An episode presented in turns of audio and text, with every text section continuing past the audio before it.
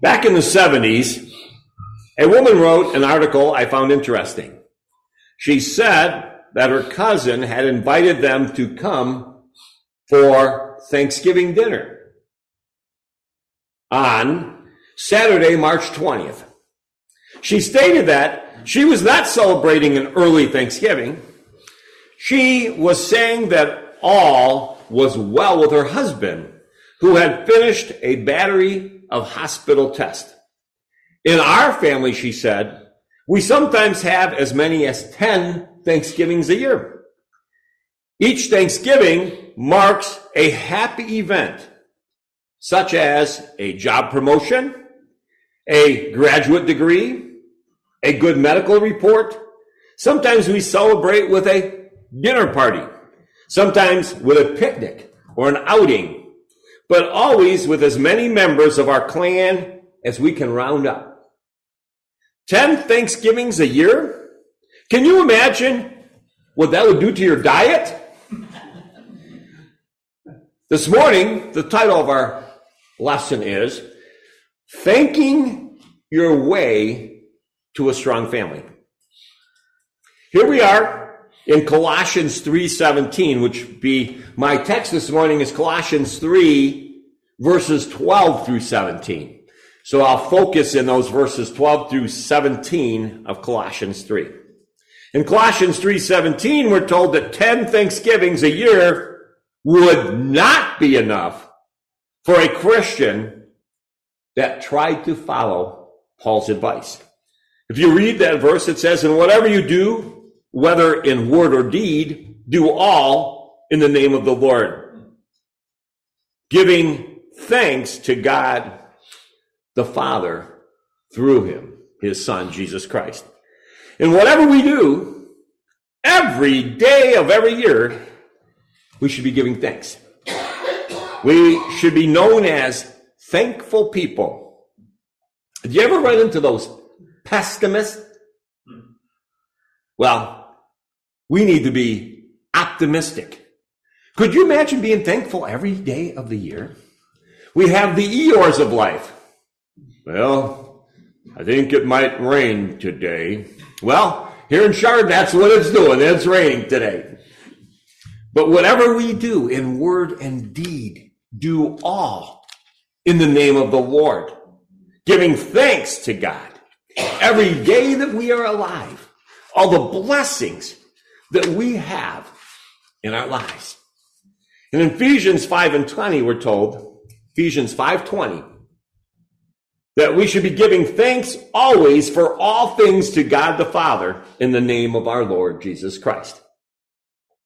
We as Christians should be known as thankful and grateful people. And that should be true of us in every aspect of our life. Especially it should be true in our homes and how we deal with our families.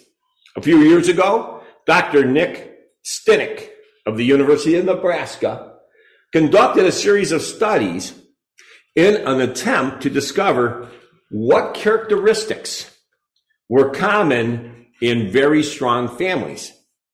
He and his researchers discovered six qualities. And the first, very first quality, and one of the most important to be found in strong families was that of appreciation. They concluded that families which were strong were strong because family members expressed appreciation for what each member did and for who they were. In a similar study, another researcher looked into the effect of praise in the workplace. His study showed that the ratio of praise to criticism in the workplace needed to be at least four to one, meaning four praises to one criticism before employees felt that there was a balance. And that had to be four times as much praise as there were criticism. I remember Coach Bob Ridley for Perry when I started years ago at you know, teaching and coaching at Perry. I worked with him. And I remember that was a philosophy he had. We always evaluated the players. We watch game film and evaluate the players. And I remember he always said, if you give them a criticism, always follow it with something positive they were also doing. I don't know that he had the four to one ratio, but he said, never leave just a negative comment out there. Always find something positive. Even if it was, I like the way you came to practice every day. Or, you know, when you couldn't find, get something out there, something that was positive that you liked, that you did, and that you could feel good about your work and the environment that you worked in. This tells us that people need appreciation. You can't tell me that none of us, there isn't one person in here that doesn't appreciate appreciation. They need praise. They need getting credit for something they did. They need these things four times as often as they receive criticism to have a healthy environment at their work or at home. Many, many families just don't understand this basic reality. A few years back, I read about a man who always teased his wife about her lack of interest in household chores. One day he came home with a gay gift. It was a refrigerator magnet that read, Martha Stewart doesn't live here. The next day he came home to find the magnet holding up a slip of paper. The note read, Neither does Bob Vila. now, that was meant as good humored fun. But we know sadly there are homes with those kind of comments being passed back and forth that aren't meant to be funny. They're intended to be offensive. They are meant to hurt and to cause pain. Even in the best homes, there are harsh words and occasional hard feelings. Why does that happen? Well, I'm sure we can come up with a number of reasons why it might. But one of the most basic reasons that there are harsh words and hard feelings in a home is when there is a lack of thankfulness. When parents or children forget the blessing that their wife, husband, child, parent actually is giving them. Sometimes it's only a matter of perspective. One young college woman supposedly wrote home to her mother, Dear mom, Sorry I haven't written you sooner. My arm really has been broken. I broke it and my left leg when I jumped from the second floor of my dormitory when it was on fire. We were lucky. A young service station attendant saw the blaze and called the fire department. They were there in minutes. I was in the hospital for a few days. Paul, the service station attendant, came to see me every day, and because it was taking so long to get our dormitory livable again, I moved in with him. He has been so nice, I must admit that I am pregnant. Paul and I plan to get married just as soon as he breaks up with his current fiancee. I hope things are fine at home. I'm doing fine, and will write you more when I get the chance. Love, your daughter Susie. P.S. None of the above that I just wrote is true but I did get a C in sociology and I flunked chemistry. I just wanted you to receive this news in its proper perspective. You know, I have I received this message from my wife also. Because I remember back when Dylan was only about 10, one of my grandsons. He always wanted to help me out. I had a blue Dodge Caravan. Only a few people would probably remember that. But I did have a and when we first got it, I, I loved that vehicle. Not love, love. I, I was, but I was proud of it. Let me say it that way. One day, Dylan wanted to help me with grocery shopping. And you know, the kids always want to push the cart around for you. And he has a twin brother, Connor, and they were playing back and forth. And of course, Connor probably wanted to push and so on. I just remember as we got outside, they were headed to the car, and all of a sudden, Dylan's pretty strong, and the next thing I know, the cart rammed into the side of my car, leaving a long one inch scar, uh, you know, one inch like wide, seemed like down the paint job. Probably wasn't really that wide, but I just remember seeing this scrape down the side. I was very upset, started yelling at him. And I'll remember the words of my wife when she said these words Which is more valuable, Dylan or the van? And it made me think this morning when we think about the possessions. Many of us run into people, and maybe ourselves, that think about possessions, our position. We were talking about in our Bible study this morning. Do we pos- do we worry about our possessions, not worrying about who we hurt? Or do we remember the verses that say there were 99 sheep that were safe and one was lost? And Jesus talked about how that shepherd would run for that one and the rejoicing that would take place over the one that was saved. The one that was dealt with, dealt with with appreciation instead of criticism. Why did that one leave? A lot of times in life, it's maybe they don't feel appreciated as we go out and talk and deal with others. Notice Jesus said that we need to make, you know, fishers of men. We need to go out. We need to, I remember it was always sad when I heard that verse. I don't remember exactly. I know Dale would remember probably, but where the, uh, Jesus looked out and said, the harvest is ready. The, what does he look out and see? The field is just all ripe, ready to be harvested. But he said the laborers are few.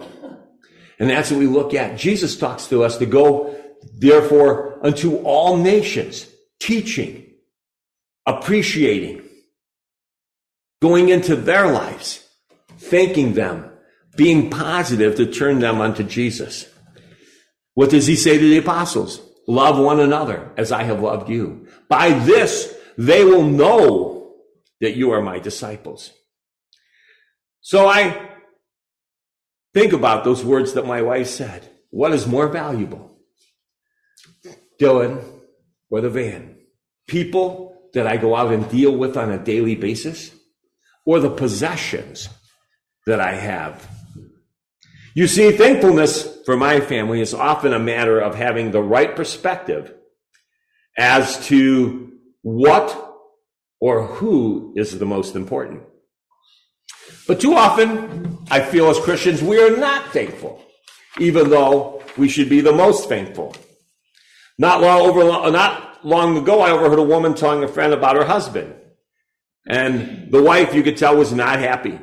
According to her, her husband was hard to get along with. He was unreasonable. He was irresponsible.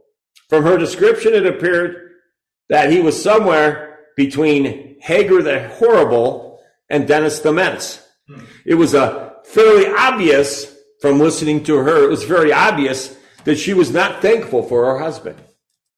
Now I know this woman, or I thought I knew her, and I'm convinced that in her home, for every good comment she made about her husband there, would be at least probably four criticisms. She was not a thankful kind of woman.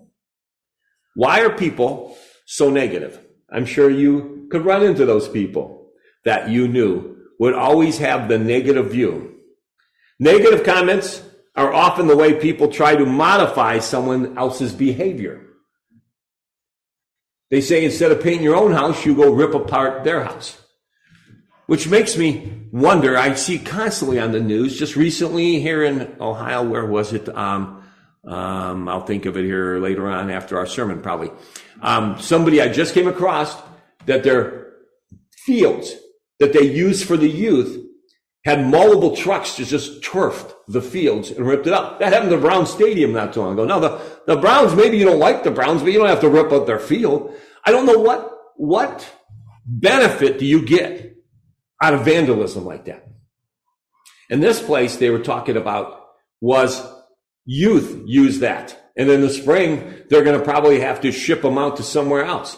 And we always talk about, isn't it great to get a youth involved in the community and community activities? And there's people that are taking that from them. So I don't know. You know, somehow people think that they can make negative of someone else to make themselves look better.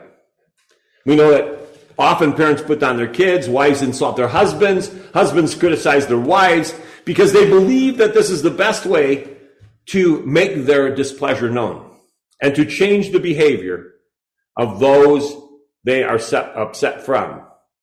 And when we complain to others, that is simply our way of trying to enlist support. It is our way of trying to get other people onto our bandwagon so that we think that we have extra help in bringing about change and um, defaming that other person. We know, secondly, most of us are just naturally critical by nature. What does James say in chapter 3, verses 9 and 10? In James 3, verses 9 and 10, it says, With the tongue we praise our Lord and Father, and with it we curse men. We have been made in God's likeness. Out of the same mouth come praise and cursing. My brothers, this should not be. In other words, God knows we have unconsciously made or make critical comments. He knows we tend to have a critical spirit. And so what does God command us in Colossians 3 and 17? Again, we mentioned it. It's our verse, our text. And whatsoever you do, whether in word or deed, do it all in the name of the Lord Jesus, giving thanks to God the Father through him. Hmm. God knows that we tend to be unconsciously critical of those around us. And so he commands us to be consciously thankful for all things. There's a song number 112, love one another, thus saith the Savior. Children, obey his blessed command. This is especially important in our homes. Because, as we stated earlier, a healthy home has an atmosphere where we compliment four times more than we criticize. So how do I develop a thankful spirit in my house? I mean, what if they don't deserve my, me being grateful to them? Some people say, well, I don't have anything to be grateful for. What if my husband, my wife, my child aren't as perfect as I'd like them to be? Hmm. man named Frank Fry had an excellent piece of advice I came across. He says, folks, the grass is not greener on the other side of the fence, and the grass is not greener on this side of the fence. The grass is greener where you water it. I pondered that for a moment. People always say grass is greener on the other side. He says, it's not true. Grass is greener on this side. That's not true. Where is the grass greener? It's where you tend to it, where you make it a point to go out and to water it, where you're the one doing the mending of it. We know that Paul talked about that, didn't he? About, you know, putting the, putting out the seeds and the watering, but God provides the increase that we could go through and we need to just be passionate. We need to be polite. We need to be the watering to get that greener grass. So we know the way to grow a thankful heart is to turn my heart into a garden of thanksgiving.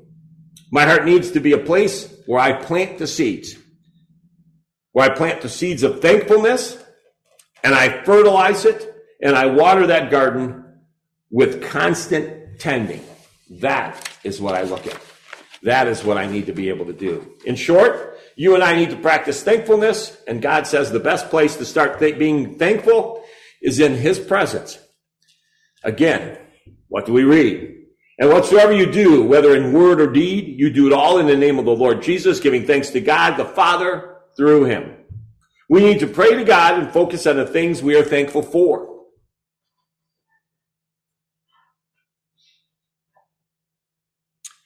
So, I want you to start today to find something about what individual you are thankful for, or the things in your life that you're thankful for.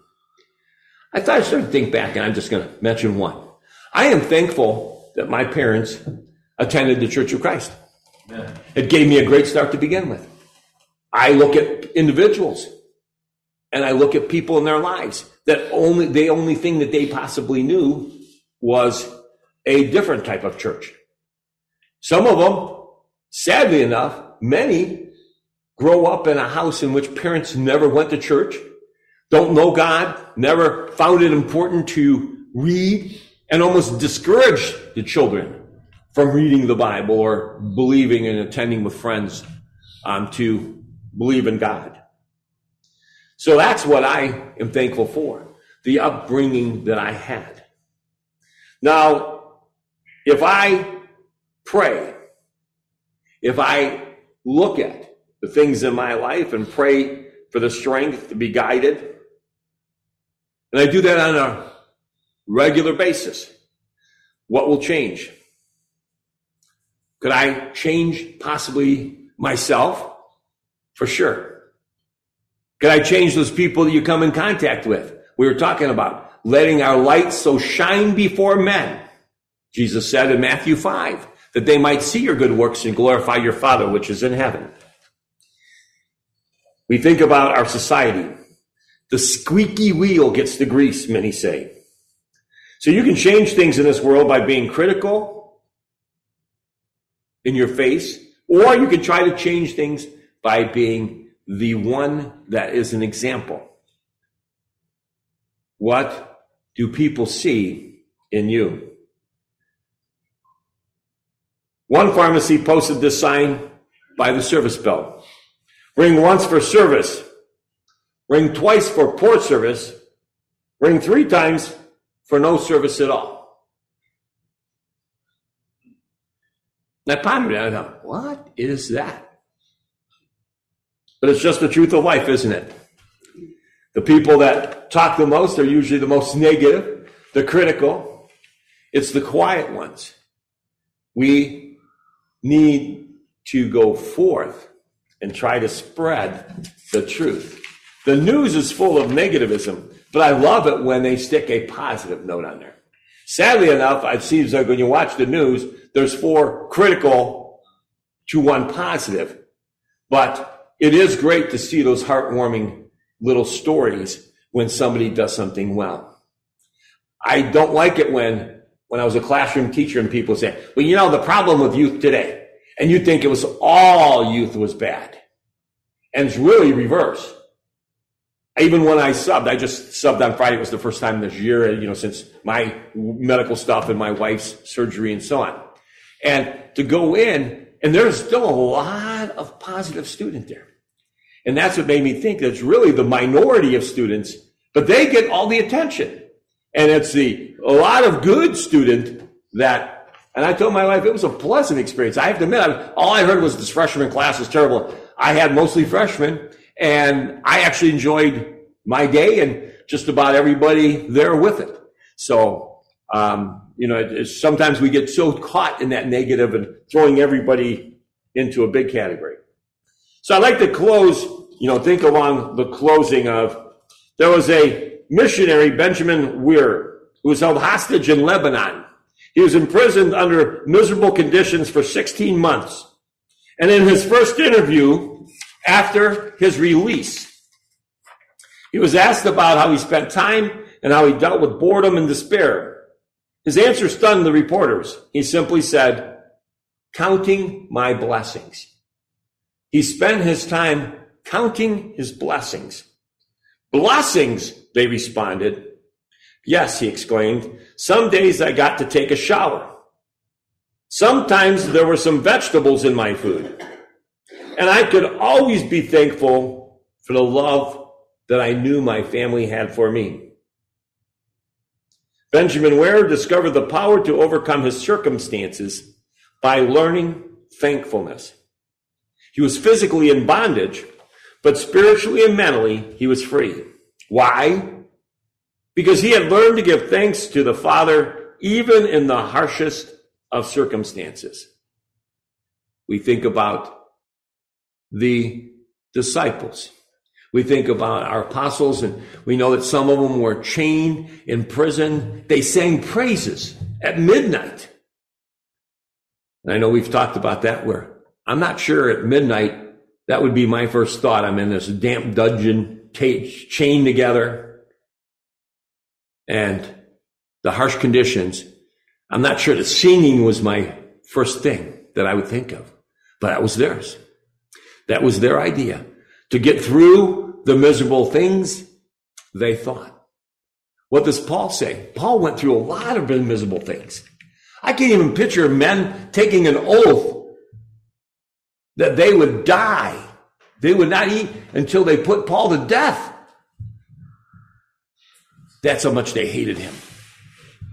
But yet, what did he say? He wouldn't change a thing. Was it pleasant life? No, he was shipwrecked. He talks about in prison. He was shipwrecked. All the things that he endured. But what did he say? Endured for what? The cause of Christ. He endured these things for the cause of Christ. This morning in our Bible study, we're in Hebrews chapter 12, and in the first few verses, I think it was chapter, uh, I think it was verse 2, talked about Jesus taking on the cross with joy. He looked forward, I shouldn't say he looked forward, but he knew that he had to put himself on that cross and that he would be seated at the right hand of the Father. And that's what he looked at as he endured all for us. And he looked at it as joy that he could fulfill that for us. So as we look at our lives, may we be thankful in all things every day for the joy that we will have with God in heaven. The point is this. We need to be a people who are known for our thankfulness, especially in our homes, especially with our wives, our husbands, our children, our parents, partially because of the change it can bring about in our families, but more importantly, because the change it can bring about to our own lives and our own hearts. Today, we have to look at that question that Jesus asked. What shall we profit if we gain the entire world but lose our very own soul? We have the opportunity to either be come forward, confess Jesus before men, and be baptized for the remission of our sins, or to ask for the prayers of the congregation. Whatever our need is, you have the opportunity to come forward as together we stand and sing our song of invitation.